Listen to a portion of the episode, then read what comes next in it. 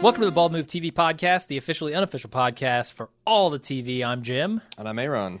and tonight we've got a lot of stuff to talk about. This is the first episode we've done in a very long time of Bald Move TV. Yeah, why are we doing Uh, this? Well, because we watch a lot of TV that we don't talk about and doesn't Surprisingly. really.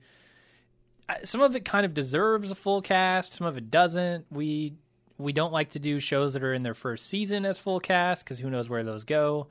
We'll talk a little bit about that tonight. But Plus, we needed a we needed a proving ground.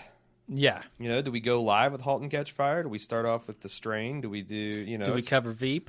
a lot of overhead with uh, setting up feeds and maintaining them? And Yeah. whereas if we just uh, watch stuff and talk about it, we can always promote stuff to a full cast if it warrants it. Yeah, definitely.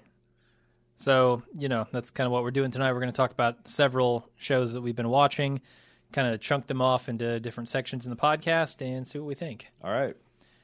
Uh, we'll also note that uh, Aaron has probably not seen everything I've seen, and vice versa. Not a requirement. Not at all. So there might be a lot of kind of new people to these shows. Guess what? We might be new to them as well. So Uh, also, assume that any if you see a time code for a show, we're going to be having heavy spoilers. So cur- up to the current one. up yeah. to the current, yeah, We're yeah. not going to talk about things that might happen in the future we don't because we don't really know that. no, and when we wouldn't, yeah. So, uh, but do consider that, like you know, if we're talking about *Halt and Catch Fire*, there's going to be massive spoilers for the episodes that we've seen of those. All right. Well, you brought up the perfect segue. Let's talk about *Halt and Catch Fire*. We just finished watching episode two of that moments ago. What is your overall opinion of the show so far? Worried. I saw the first Okay. episode before it came out. I watched it on AMC.com when they had the live preview, and I told you at the time I really like the story. It's a story I'm interested. Yeah. I hate every one of the characters with a white hot passion. Okay. And- I can understand that. in in episode two, I'm losing I'm losing a lot of interest in the plot, and I still hmm. despise every one of the characters. Okay.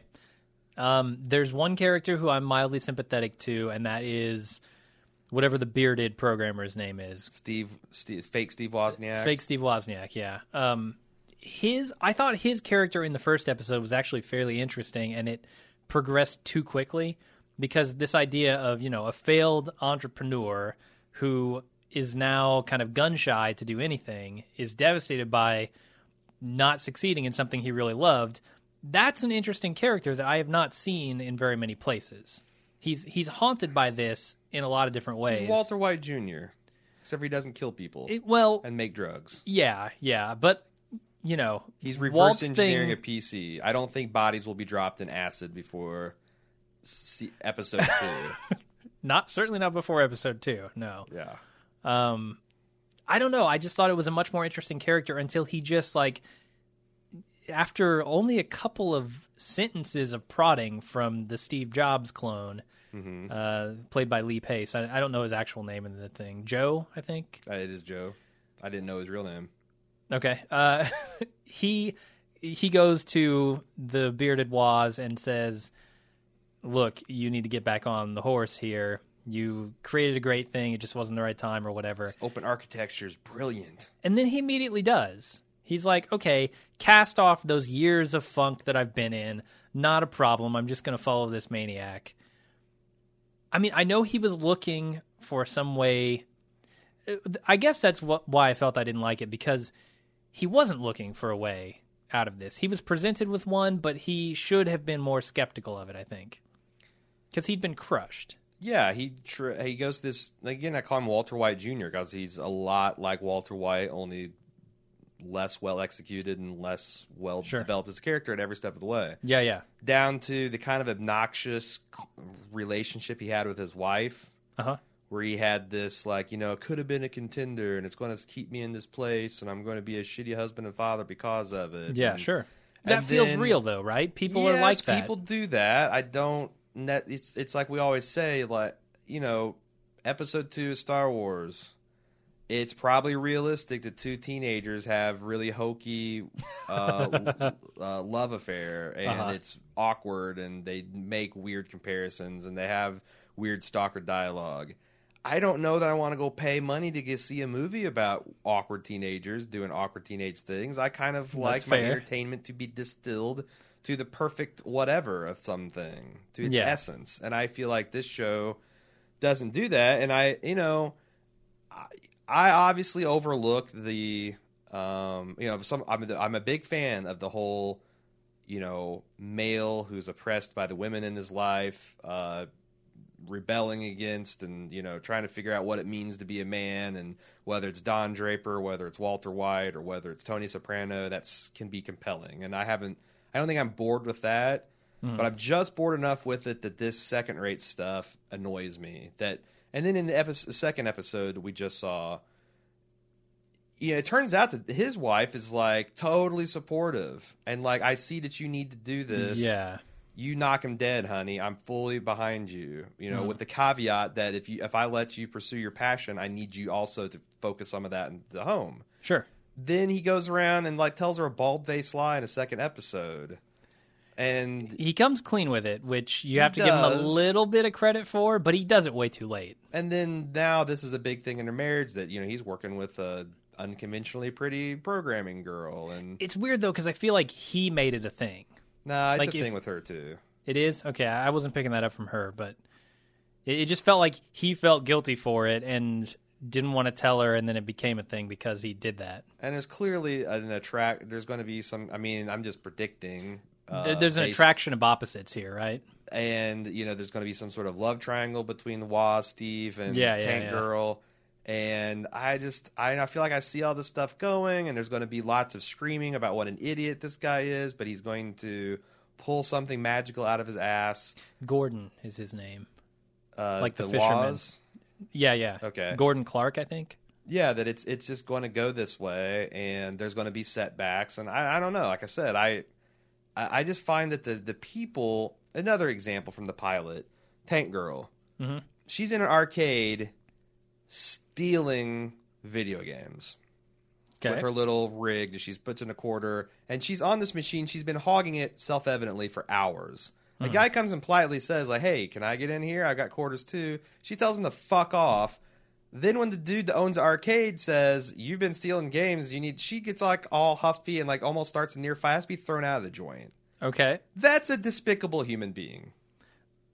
Uh, Like I you want to game the system you and be discreet about it, but this like self-destructive behavior that So- all of them are engaging in. Yeah, I is- won't argue that Joe Joe is clearly self-destructive. I mean, Like he just he did this he did the, and it was the exact same fucking thing when he went into the stereo store. Uh huh. yeah, yeah, he wanted to get just- arrested or whatever. I'm going to bully this schlub, and I'm I, he's got me dead to rights. I'm just going to violate every law in a social compact and just be an asshole because I'm a special snowflake and Sure. I had to spend 30 seconds in hell and I'm a little melted. Fuck you, fuck you, dude. Yeah, what I would really probably appreciate in this show is a little more nuance. They they feel like they're just shoving action in there for the sake of it. Like these first two episodes could have been an entire season of a show and mm. spend more time properly developing characters. Take a take a lesson from Mad Men.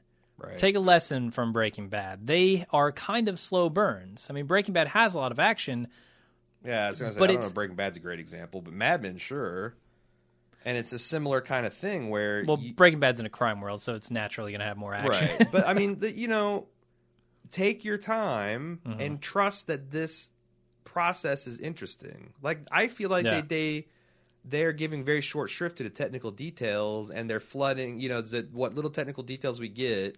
It's like I thought it was really awesome when Jobs and Wozniak stayed up and basically transcribed the Yeah. BIOS code from the In IBM 360 or no, it was their whatever Some IBM machine. yeah. 8086 machine. Um, but like lately, I feel like it's Star Trek: The Next Generation level techno babble. That's one character Mm. is shooting at another to show total contempt for their skill set. Sure. Yeah. Or And to it- be in total awe. Oh my gosh, Yeah. she shortcutted the whatever, whatever. Yeah, She doesn't actually say anything cut the even. foreskin off the computer's dick, and it's just it's just a bunch of machine code on the board. Sure. Why is that? You know. I thought that was the interesting thing about the social network. Well, that's the is thing, That they made those technical details interesting. Like you know, when they discovered um, what it did to add a relationship that tag. Yeah. And from going to one college to another, and how it was born. It's like there was int- they made the technical details kind of interesting, and then you went behind and talked about Sure. the branding and dropping V and what a big deal that was, and Yeah, it's easier when stuff is very, very front facing to the public, like a Facebook. I mean, they're building a website, something that everyone is going to see. familiar with the product as it is.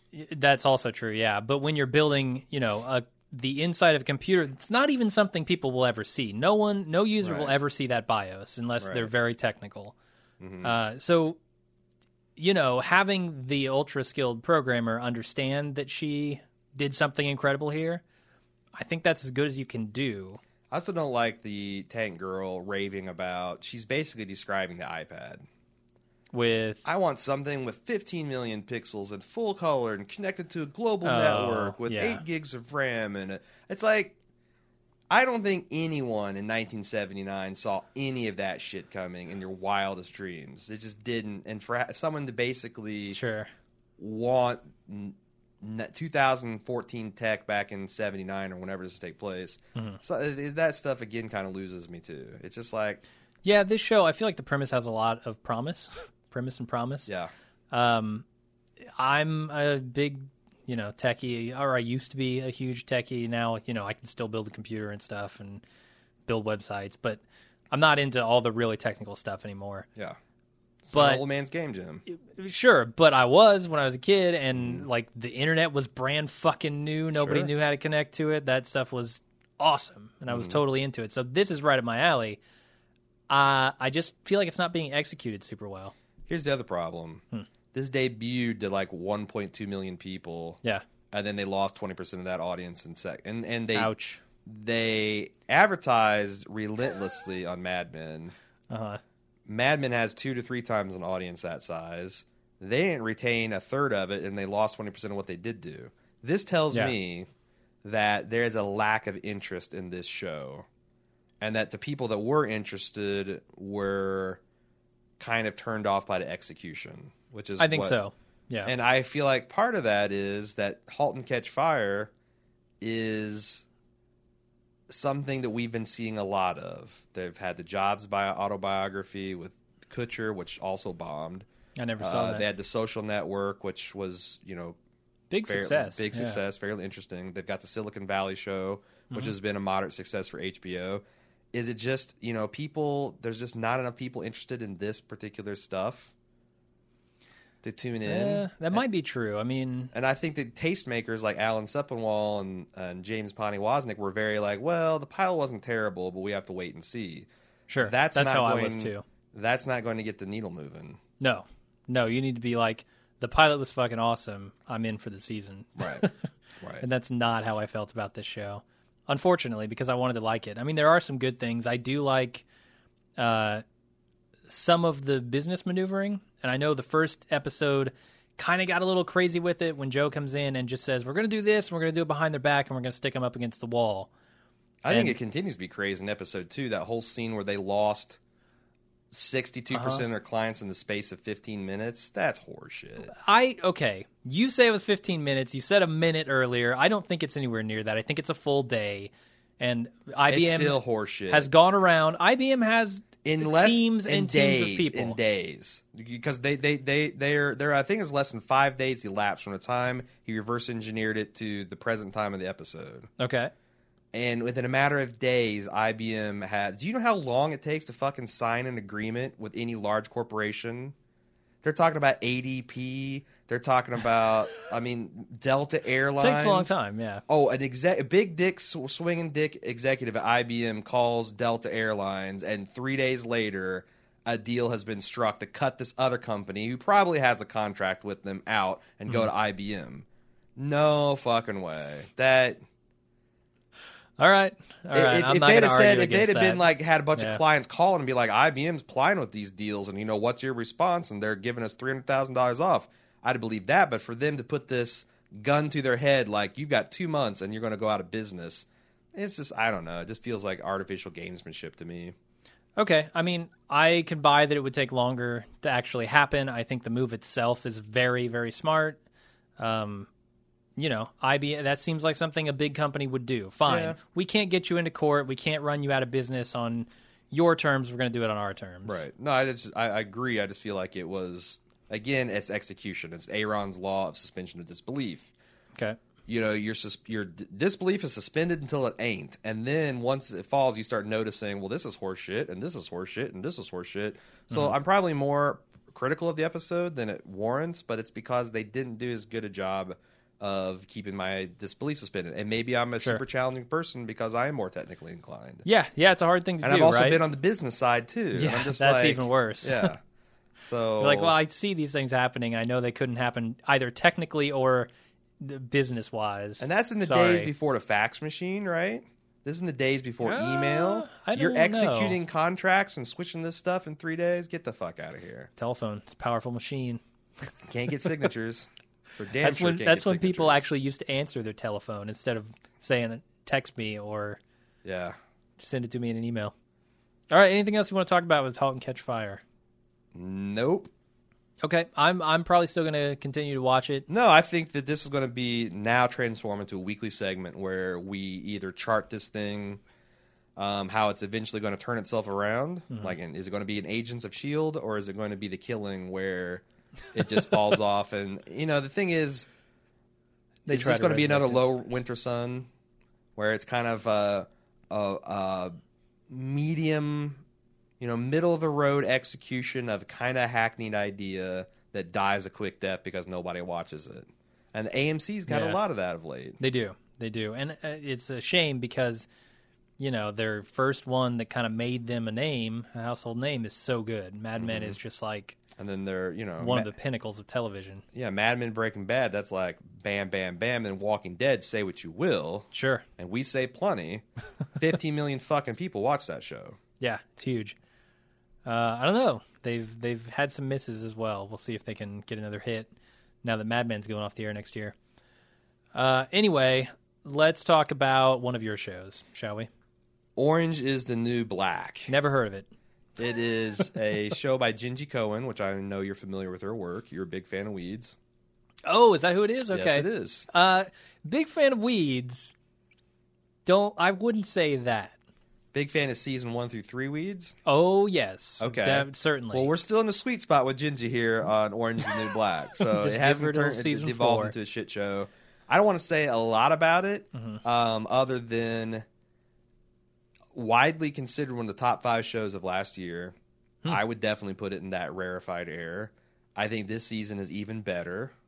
And I've got a weekly television show where it's me and not this guy, but a rotating list of women, um, including uh, Kelly Anakin from Up, Up Yours Downstairs, part of the Bald Move family, Amy from the Because Show, part of the Bald Move family, Nina Perez from Project uh, Fandom, um, and a couple other women that are helping me out on this thing. And I'm just super excited. I, I it's been a while since I've been this excited to podcast about something.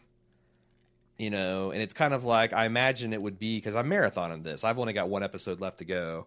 It's kind of like if I was watching, if we got advanced copies of Game of Thrones, and imagine watching this season and just like, oh my god, oh my god, this happened, this. Happened. I'm so.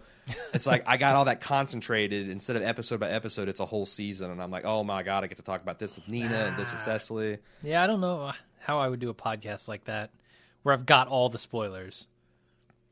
I, I find it it is immensely less interesting to do a podcast when I can't talk about spoilers and I have to act like I'm surprised by things. Yeah, well, I mean, I'm not acting like I'm surprised because we're, you know, the we're just doing the standard recap and feedback format, so it's surprisingly easy. And of course, you don't do a spoiler section, but I'm having fun so far. Um, we'll have the first episode. We had the preview episode that last week. It, it comes out on Thursday afternoons. We'll have the second second episode covering the first episode of Orange and New Black out tomorrow, Thursday. Um, and I probably won't say a lot about it going forward, but I just anybody that slipped their radar, it just dropped in its entirety last Friday, and it's really, really good. And especially if you're a dude that avoided watching it because it's women's prison, uh, I cannot recommend it highly enough. And It- in this in this season, they've even added some serious, even though it's still a primary comedy, they've added some I was gonna serious, ask, yeah. heavy hitting socio economic stuff that I think is probably some of the best stuff in that vein since The Wire. Okay. That's right, I said The Wire. oh Jesus! uh, Don't get him started. so there you go. That's my pin, my plug for that. All right. I, I was going to ask if it was a comedy because that's what I've heard. I've never seen a No, single episode of it. It's super funny, and it's also got action and suspense and huge cliffhangers and oh my god moments. Better than the women's prison stuff in Justified. Better than the women's prison stuff in Justified because I would hope so, yeah. Not after I've seen all of season five. I believe it's season five of Justified. Maybe it was six. No, it's five. Uh, after I saw it all, I'm not too regretful that we didn't cover it. Okay. Pretty most one of mo- it's you have to go back to season one to find a more uneven um, uneven season of Justified. Wow. All right. Um, how about we talk briefly about Veep? That's another show I've been watching. I've seen a few episodes. You have hmm from what season? This I don't know. Uh, Okay, the one, I just saw one this weekend where it was about her giving a, uh vice presidential debate speech, Okay, that was the not the finale, but the previous week. and uh, you know she couldn't remember her three R's. Yeah. Uh, she's she was she actually up- running for the presidency. I got at that. that, point. Yeah, yeah. Okay. The, the- but the, she you know came up with the repel, and it was awful. but Yeah. the only thing is everybody else was worse. Oh, far worse. Yeah. Yeah, I mean the shit that they were saying. So um, I feel like it's very. I'm surprised you like it because I feel like it's very procedural. Uh, I did not need any is. background. I did not need to know a damn thing coming that episode to to follow it and understand it perfectly. It is, but I'm okay with that in comedies for the most part. I'm Okay. I'm just there to laugh, and as long as they hit the joke per minute line that I'm looking for, I'm okay. Okay, Uh, comedies are a different beast for me. sure. That's one of the reasons we don't often cover them Sure. because it's like you know what are you going to say about Veep except for I'm curious. I'm actually this is a, a serious question. Okay. What are you going to say about Veep except for oh god that was funny or that was really funny or this situation's funny? Uh, I wanted to, since we're probably not going to talk about it much. The season finale just aired um, the last week, and it's going to be off the air for a year. Uh, I just kind of want to talk about the show itself and its tone and stuff like that. It's a very fast-paced comedy, so if you're into like the newsroom and stuff like that, but a little funnier, A lot of walking and talking. Oh, lots of walk and talks. Um, it's yeah, it, and it feels like it's sometimes almost too smart for me. Like I don't get all of the jokes Huh. uh, that they're making. Like just the stuff that's based in current day politics. um, they don't do a ton of that, surprisingly. Really? So what are you yeah, getting? I mean, then? they do theme stuff around things that are happening in real Oh, politics sure. as well, stuff that I, I hear about. But uh, I don't know. I mean, it's it's very fast paced, so keeping up with the jokes is okay. difficult in and of itself. And then there there are some that I feel like I need to know more about the inside baseball politics to really understand. Um, and I'm not getting it. But uh, the, but the stuff that I do pick up, which is most of it, I don't think I miss too much. Uh, is really funny. I don't know. It, it's not it's not a Silicon Valley, which I also want to talk about tonight. It's not on that level for me, but it's pretty good. All right. Got anything more to say, or should we move on to the next show? No, I'm done on Veep. Next topic. Another show I've been marathoning. True Blood. Oh fuck! What are you doing? What are you doing? So last year, you know, because I watch a lot of television for podcasting, and my girlfriend was like, "I want you to watch this television show for me," Okay. and I'm like, "Okay, I can do that." And she wanted me to watch True Blood season six, I believe it was. Never seen any of it. She's read all the books, and she likes the television show. And she swears up and down it used to be a good show. and we're watching it, and I honestly am totally digging it. It's hilarious. It's got interesting action. It's got interesting characters. It's got copious amounts of blood and tits. And I'm having a good old time. And she's just sitting there, like, man, this show's just a shadow of itself, a shadow of itself. Uh-huh. I'm like, interesting. So I've marathon the first three seasons over the last probably four or five, maybe six weeks. Speak, um, and I got a big announcement here in a minute. Mm-hmm. And I got to say, I can see what she's saying. Okay. I, I can see what she's saying. Who's the main character? Rogue. And a Paquin. Anna Paquin is not the star attraction. Uh, it- I would hope not. her her being her nudity pretty mediocre. I've watched two episodes of True Blood. both two for the Anna Paquin nudity. Yeah, and that's two- it. Yeah, because she she doesn't get naked an extraordinary amount of the time compared to some of the background characters. Okay. Uh, but I gotta say, other than her, there's a lot of really, really good acting and performances and characters. The Lafayette character, uh, his cousin, uh, shit, I don't even have everyone down yet. Um, Tara is really good in her storyline uh, with her mom and dealing with this abandonment issue. Speaks to me as Okay. a child who was abandoned by their mother. Um, what kind of beast does she turn into? Werewolf, vampire, so far, she's just human, a gremlin? just human. Okay. And most of the characters, the interesting characters, are human. I actually think that Sookie and Bill, who are the two kind of like couple, that's Sookie is uh, Anna Paquin, and uh, Bill is uh, the dude she's married to in real life. Uh, I, I, he, I think he's hilarious unintentionally, and I love. I got a pretty killer Bill. You know, It'll be lost on me, but the audience will love it. I'm sure. Sookie, I am vampire. Um, he's got this really stilted Southern delivery, but I really like this Eric Northman character. He's like a thousand year old Viking vampire who's Okay. now in the modern day, Yeah. and his relationship with his maker, the guy that cre- you know, the three thousand or two thousand year old vampire that created him. His Lestat. No, uh, I haven't actually seen the uh, interview the vampire. You haven't? No, I have oh not. shit! And I'm you're watching big- True I'm Blood? not a big fan. Maybe that's what it is. I just haven't seen the, The right of the genre. yeah. I've basically seen old Bela Lugosi shit, Twilight filtered through the lens of RiffTrax, Yep. Yep. and now this. But I'm having a lot of fun with it, and uh, my girl and I are going to do a uh, off bald move production. It's actually on bald move, but it's not like an official bald move thing. Uh, thing of Okay. uh, True Blood. All right. I, it's just not. You have no involvement. It doesn't have your blessing. Uh, yeah. I mean, I'm not cursing it either. Go ahead and do it. I don't. Thank you. Shit, I appreciate that. but it's like, really, really, you're into True Blood? That's crazy. Okay. Uh, no, it's surprisingly good, and Huh. it is, you know, kind of Walking Dead level, I guess. In similar amounts of you know plot farts and pretensions to grandeur and good solid character moments. Maybe, I mean, it's hard to it, it's hard to talk about the production values, which are better, because Mm-hmm. Walking Dead's got that cinema style camera yeah. Um, whereas True Blood's got more of a kind of production values of, of like Entourage. You know the difference, yeah, like yeah. ones that you can tell is a television. handheld versus Yes. actual cinematic. Yes, thirty-five Sure. millimeter versus digital. Yeah, so I feel like it's hard to compare the two because you got the one versus the other. Okay. But in terms of just raw quality and satisfaction of watching and popcorn worthiness, I'd say they're roughly in the same neighborhood. Okay. Uh, I've never seen it, so I will not judge you too harshly. Okay. Uh, why don't we talk about Silicon Valley? How much of Silicon Valley have you seen? I saw the pilot. That's it. That's it. Christ, we even going to be able to have a conversation about this show? No, just spoil I've it seen up, all of man. it. I don't care. I've seen all of it. Uh, What'd you like about it? all eight episodes? I like that it's fucking funny. Okay. Uh, so Because I thought the pilot was just so so.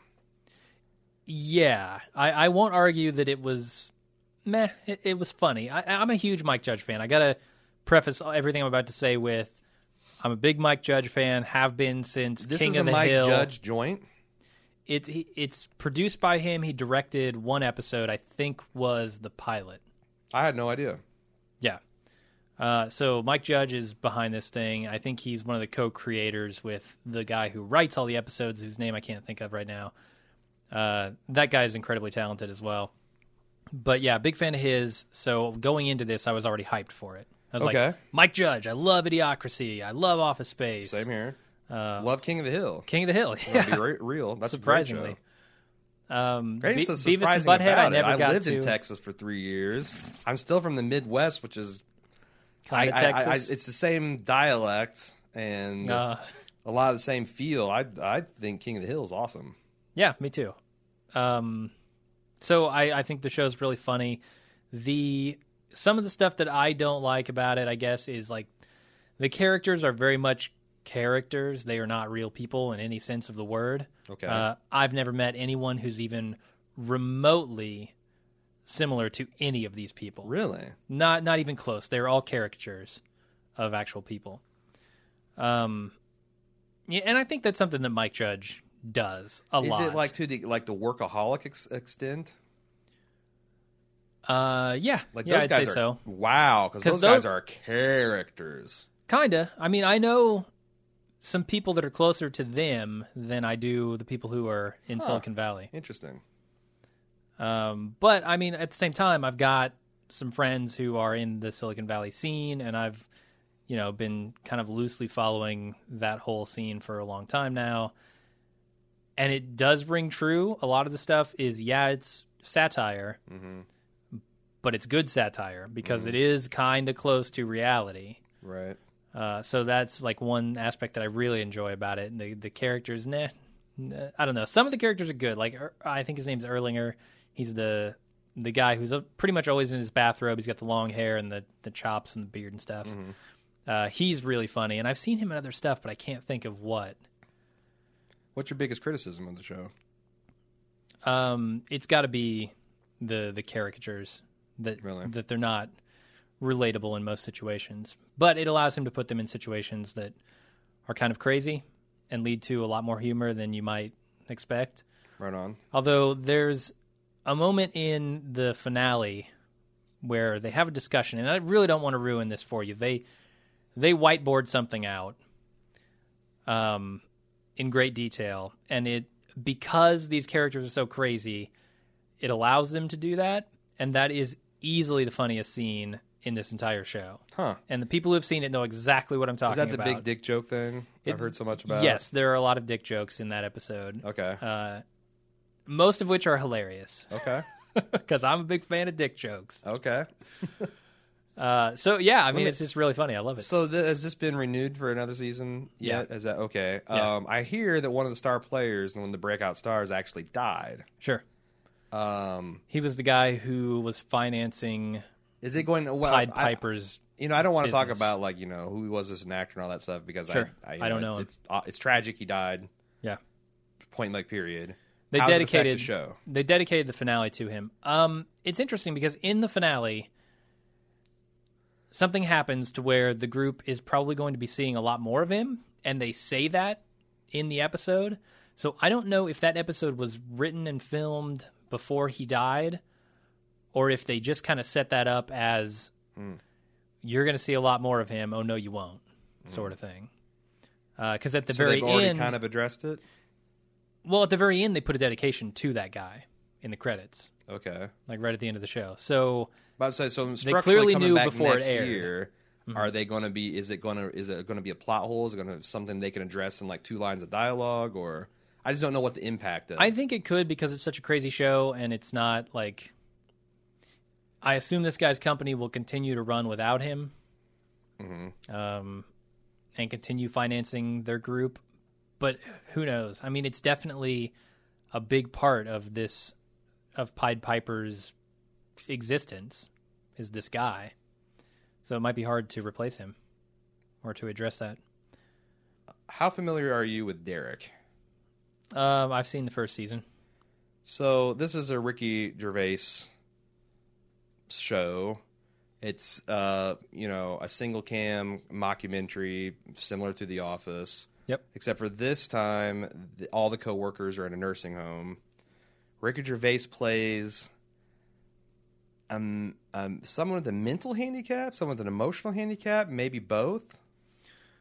Yeah, yeah, it's it's somewhere probably along the autism spectrum. But he's also got some motor ticks and some just you know he's just playing That's just true, a yeah. really.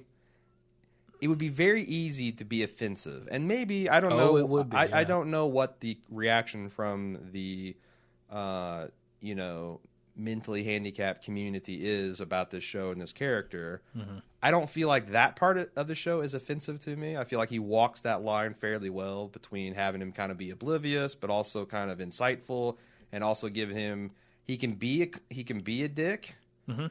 uh, but it's but he's also got clearly a heart of gold. Yep. And I guess that's my problem with the whole show is you have a whole bunch of cynical people with very black humor. But at the end of every episode it's all about them being family and them taking care of each other and there's something they try to pull uh, some kind of heartwarming thing. And I Sure. what is my biggest bigaboo is tonal conflict, and I feel like where were we talking about the black comedy? Because I was having problems with getting down with something. Um, I don't. We were talking about I forget, but it's like you know, if, if I'm going to enjoy a black comedy, it has to be like pitch black, Mhm. no light at all. And this, where you have a lot of this morbid stuff and people being mean to old people, mean mean to each other, and just being sexist shits. I, I I don't like that being redeemed at the end of every episode, and I get you. I'm also starting on the new season. I'm kind of getting over Ricky Gervais playing this Derek guy. Okay. Uh, season one to me had moments where I thought it was as close to uh, brilliance as Ricky Gervais has ever been. Um, I I think it's You- not a problem for me as far as tonal conflict because the characters who are are being horrible shits all the time are never the ones with the redeeming arcs, right? I mean, it's always either Derek or the woman who's running the nursing home, uh, whose name I can't think of, Penny or something. Right. Um, it, it's it's one of the those two people that's always kind of having the redeeming arc, and I, I guess Karl Pilkington, I, I don't know what his name is in the show, Dougie. Dougie, he occasionally has one, like where he'll stand up for the people at the nursing home. Uh, so that was kind of cool. But I mean, really, the only person who's a horrible shit is the mulleted beer Like- drinking slob guy. Is I think that's Kev. I, I think so. Yeah. Um, he's the only horrible shit. Everyone else is kind of decent in the end. Eh. Yeah. Again, I think They do their they're- own thing. They go about go about it their own way, but in the end, they're they care about these people. I agree. Uh, again, and I guess that's my problem. The whole end to end. Despite everything we've seen the previous twenty minutes, we're going to have a family circus style, heartwarming well, resolution to whatever. That's like saying you can't have is. a you can't have a bad guy in there. Like Kevin's clearly Kev is clearly the bad guy of this show. Right? He's always messing things up. He's always being an asshole. Uh, He's always being completely inappropriate. Sure. So it, Why I- should he dominate the why- show? No, they should curb stomp him. but you're always going to have people like that in real life. I feel like Ricky Gervais' shows are He's not an employee. sure. He should be barred from the premises. I, I can get behind you. Like not going out in the public and trying Yeah. to drum up business or pass out flyers or you know hire people. I mean, like he's involved to an absurd degree uh, to the to the show and to Yeah. everyone's detriment. It's just I so I get it. It's funny, and but I don't I It's don't funny. find that stuff funny. I find it very annoying. the woman who runs the show there, I also feel like she's not capable of kicking him out because she kind of feels bad for him in a way as well. Yeah, I guess. Like he's one of the patients there, right? Right. She's trying to make him better, Yeah. and I, I don't know that that's a problem. Yeah, for I me. don't I don't know what is if I try to put my finger fully on it, it's just like it's a combination of the tonal conflicts and the fact that everyone's Hmm. just kind of super passive aggressive. Sure. Um you know, and, and I mean, that's Ricky Gervais, right. but I, I like a lot of his stuff. I think his stand up routine is hilarious. His I, I think Extras is one of the best shows I've ever seen. Yes. It's hilarious, and the end of that show is one of the most maybe heartwarming it's just the de- things. maybe it's just the the the backdrop of the nursing home combined with the fact that he's and and he's I, I, I was looking at it. So Ricky Gervais denies there's anything wrong with Derek, okay. and I'm like, okay, fine, but there is something clearly wrong with Derek. There is something. There is something. You know, not wrong in the bad sense, and I don't want to get. Yeah, yeah. I don't want to get in trouble. But hey, if I'm being offensive, let me know. So I can stop Abnormal. doing it. How about that word? There's something abnormal about him, and it does impact his life. And I feel like it's kind of cute to say, like, "Oh no, there's nothing wrong with this." What is, you know, it, it's. Yeah, I mean, when I find myself. So, what I'm saying is, there's a whole bunch of things where I feel like I'm just kind of like feeling bad about all the proceedings. Yes. Yeah, and yeah. they're playing it for laughs. yeah, And I have a similar problem with like, it's a very sad setting as well. Yeah, like I'm the type of guy that can't watch American Idol for many reasons. But first and foremost, even like I'm that people type say that the the entertaining rounds where you have people come and they're horrible singers and everyone makes fun of them. Yeah. that stuff kills me. Like I have to watch like a slasher flick through through slitted fingers because I feel like the majority of the people that are on there have something wrong with them and they're just picking on an emotionally Yeah. or mentally inferior individual and it feels like kind of bullying. I, I don't know. I mean, You feel that same way about Derek, the character? yeah, that they're just like this rundown, shitty nursing home uh, with these people. They never have enough money to care for them, and they never. I mean, that's That's part of the heart of the show, though. I know, the charm of dude, it. I It's like these people are fighting despite the bad conditions. yeah. They're fighting to help people. and thank God there's people like that in the world. It's just Yeah.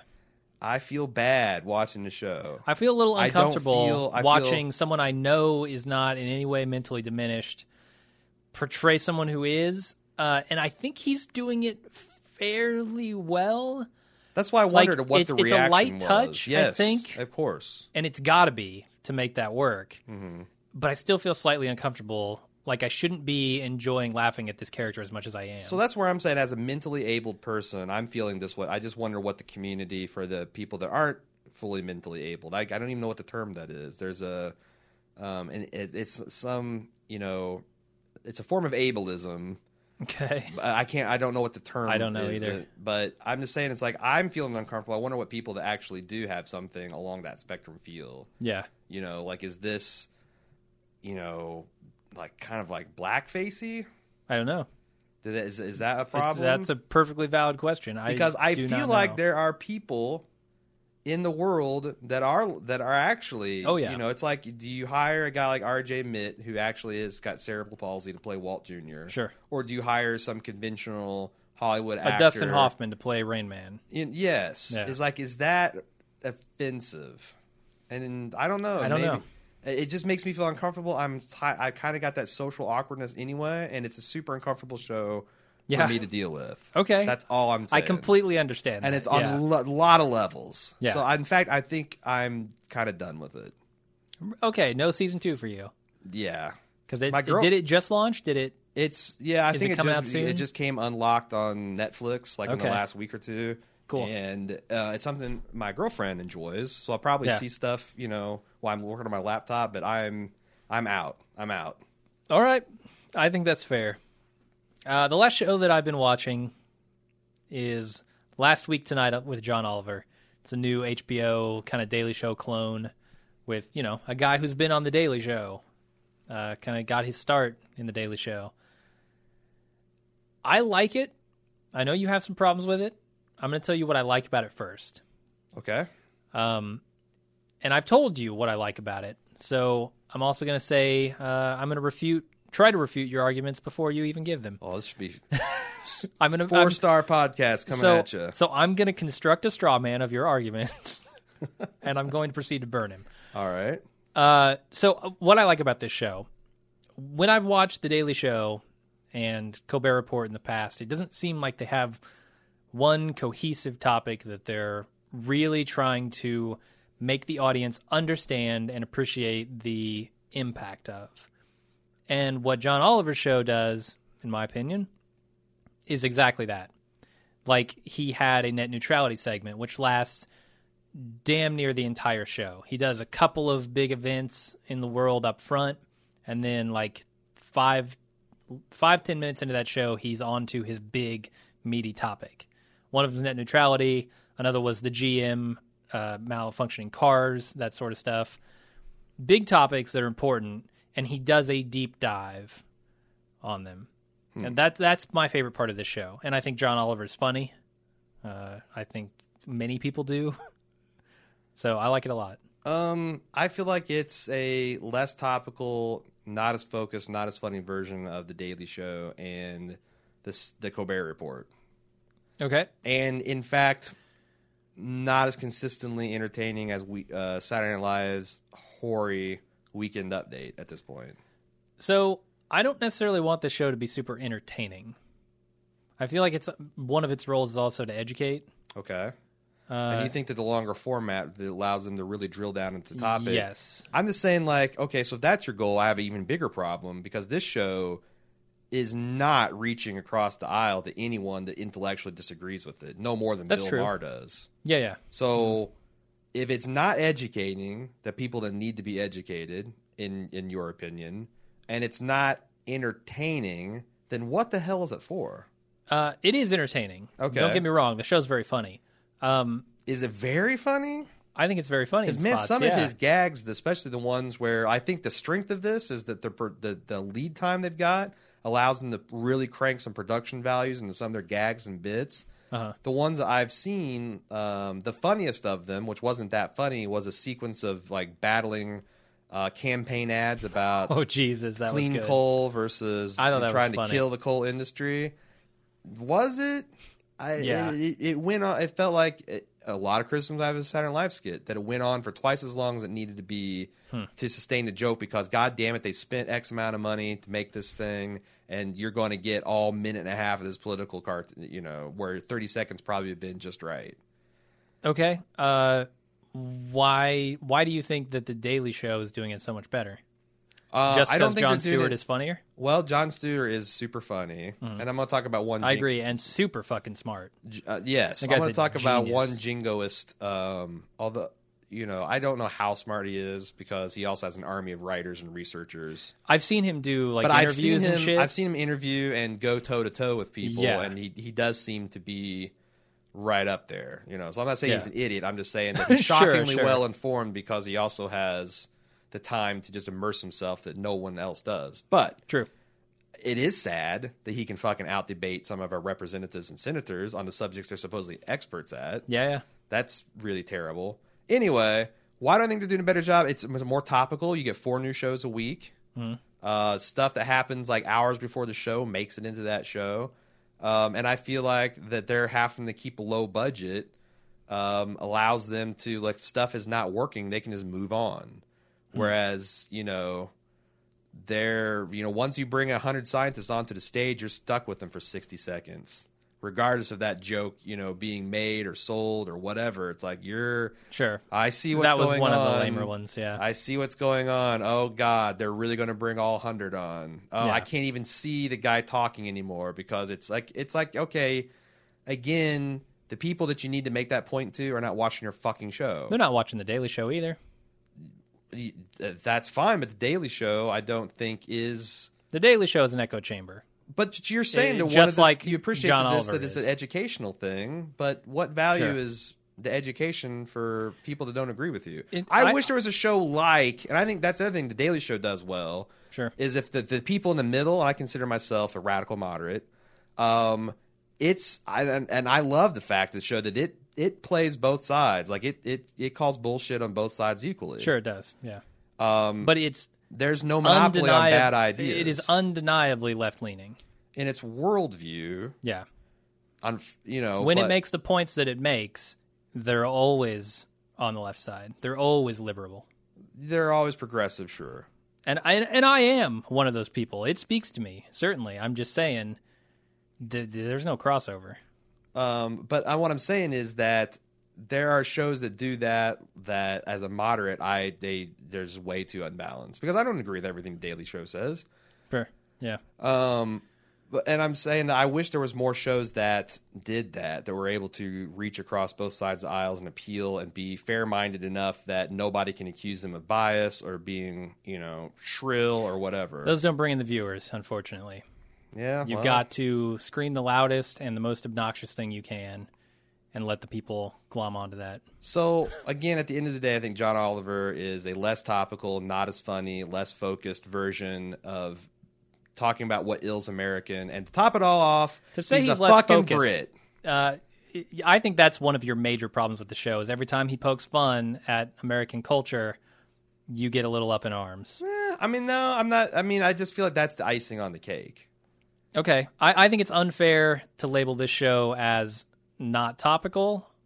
I mean, it has a show once a week, Okay. and certainly it's not the internet. It's not immediately at your fingers, but it allows them to do things that are smarter. I think calling it unfocused is completely inaccurate. It is Well, more focused than any of the other shows on television. you're, I guess you're missing my kind. meaning. Like when I say focus, I mean like a tight segment.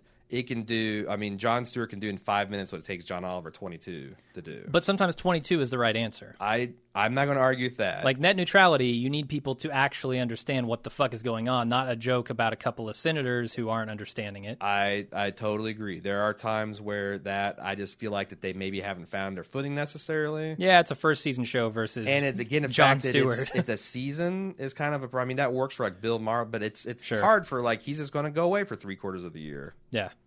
That's the Daily Show wouldn't be the Daily Show if they did that. If they didn't do it daily, Yeah, so I understand. It's like it's and it's kind of a weird model for the HBO to fit too, similarly to Bill. Yeah, Maher. Um, but you know, I, I I don't know. I that's that are those are my problems with it and why I it's not a appointment television for me.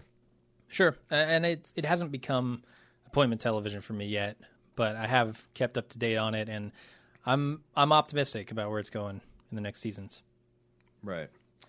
Okay. Um. let's see what else. I think that might be the stuff that I'm actively watching. Do you? Would Okay. you like to? Um. Would you like to talk about stuff we're excited for? Sure. Yeah. Uh, let's start with stuff that we both have equal footing on. The strain.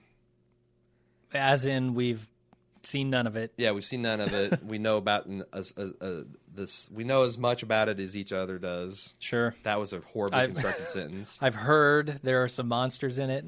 I've heard it's Guillermo, See, Guillermo I del thought Toro. this was going to be like the stand, Stephen. Uh, uh, the Yeah, yeah. stand. s- s- s- ugh, the stand told as a serialized piece of drama. sure.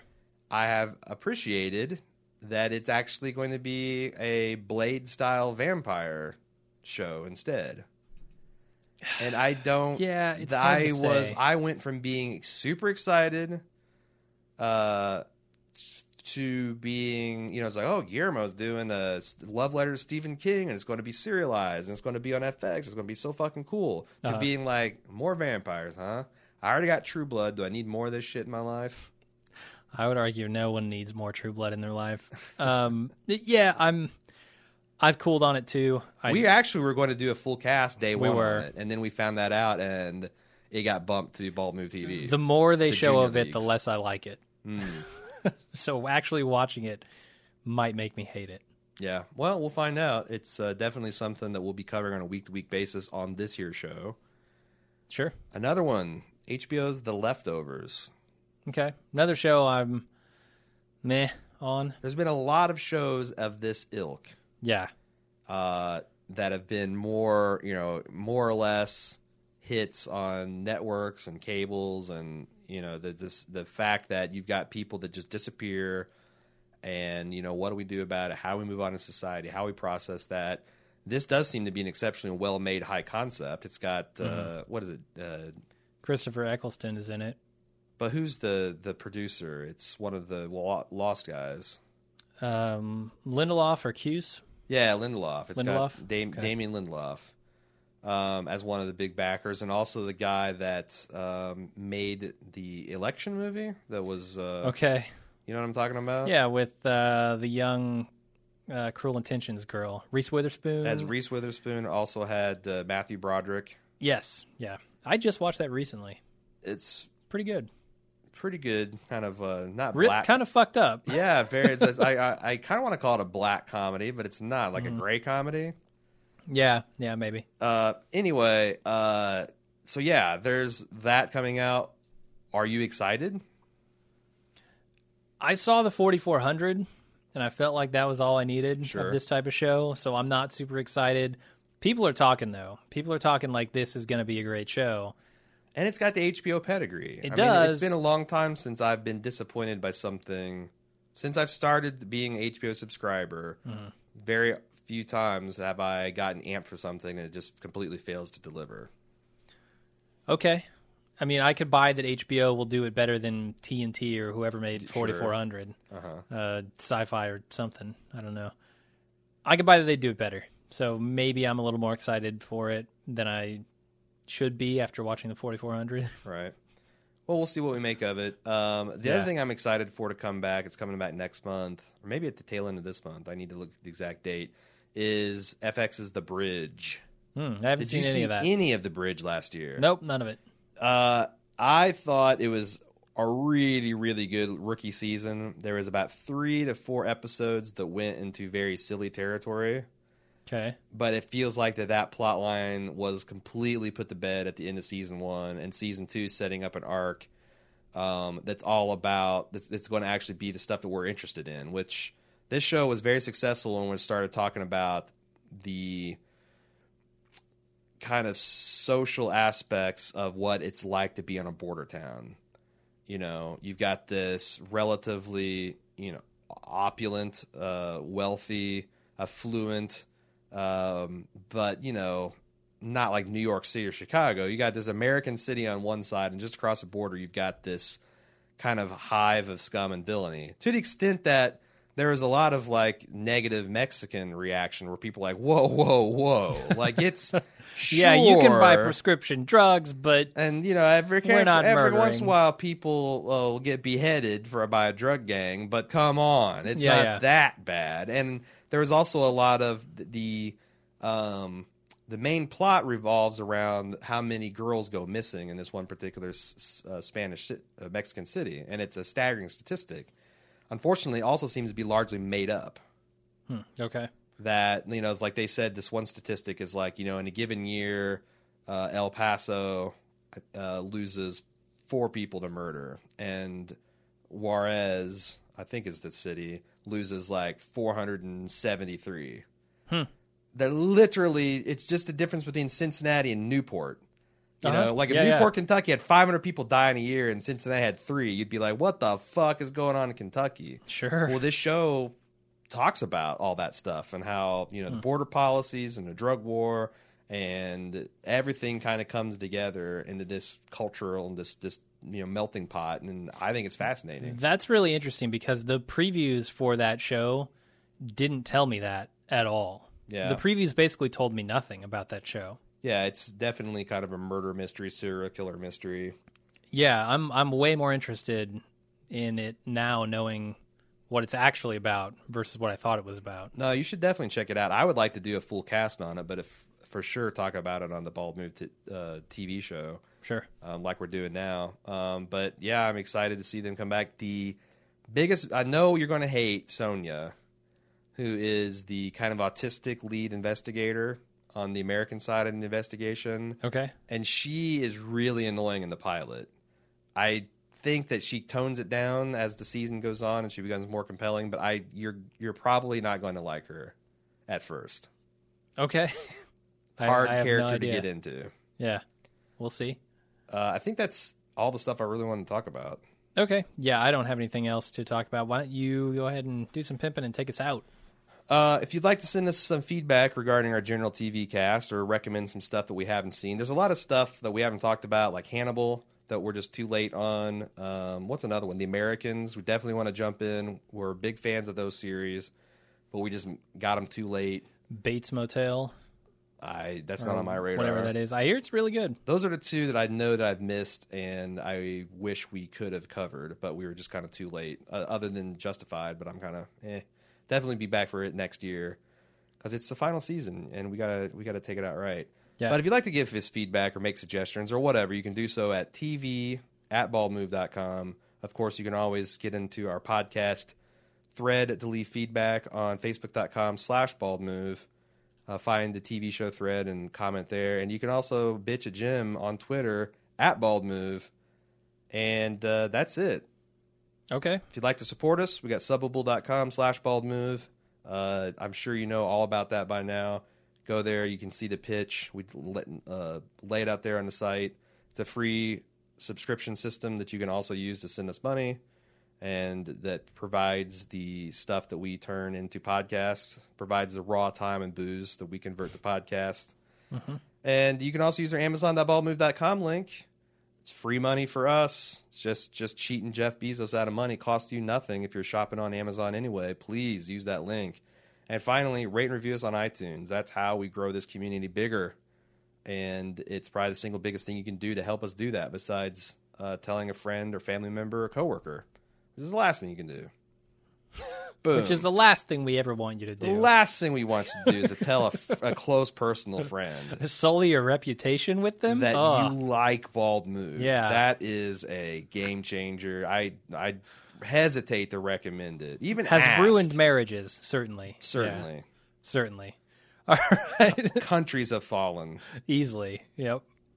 Uh, okay, that's it. Thanks everybody for listening. We'll be back sometime next week with another show.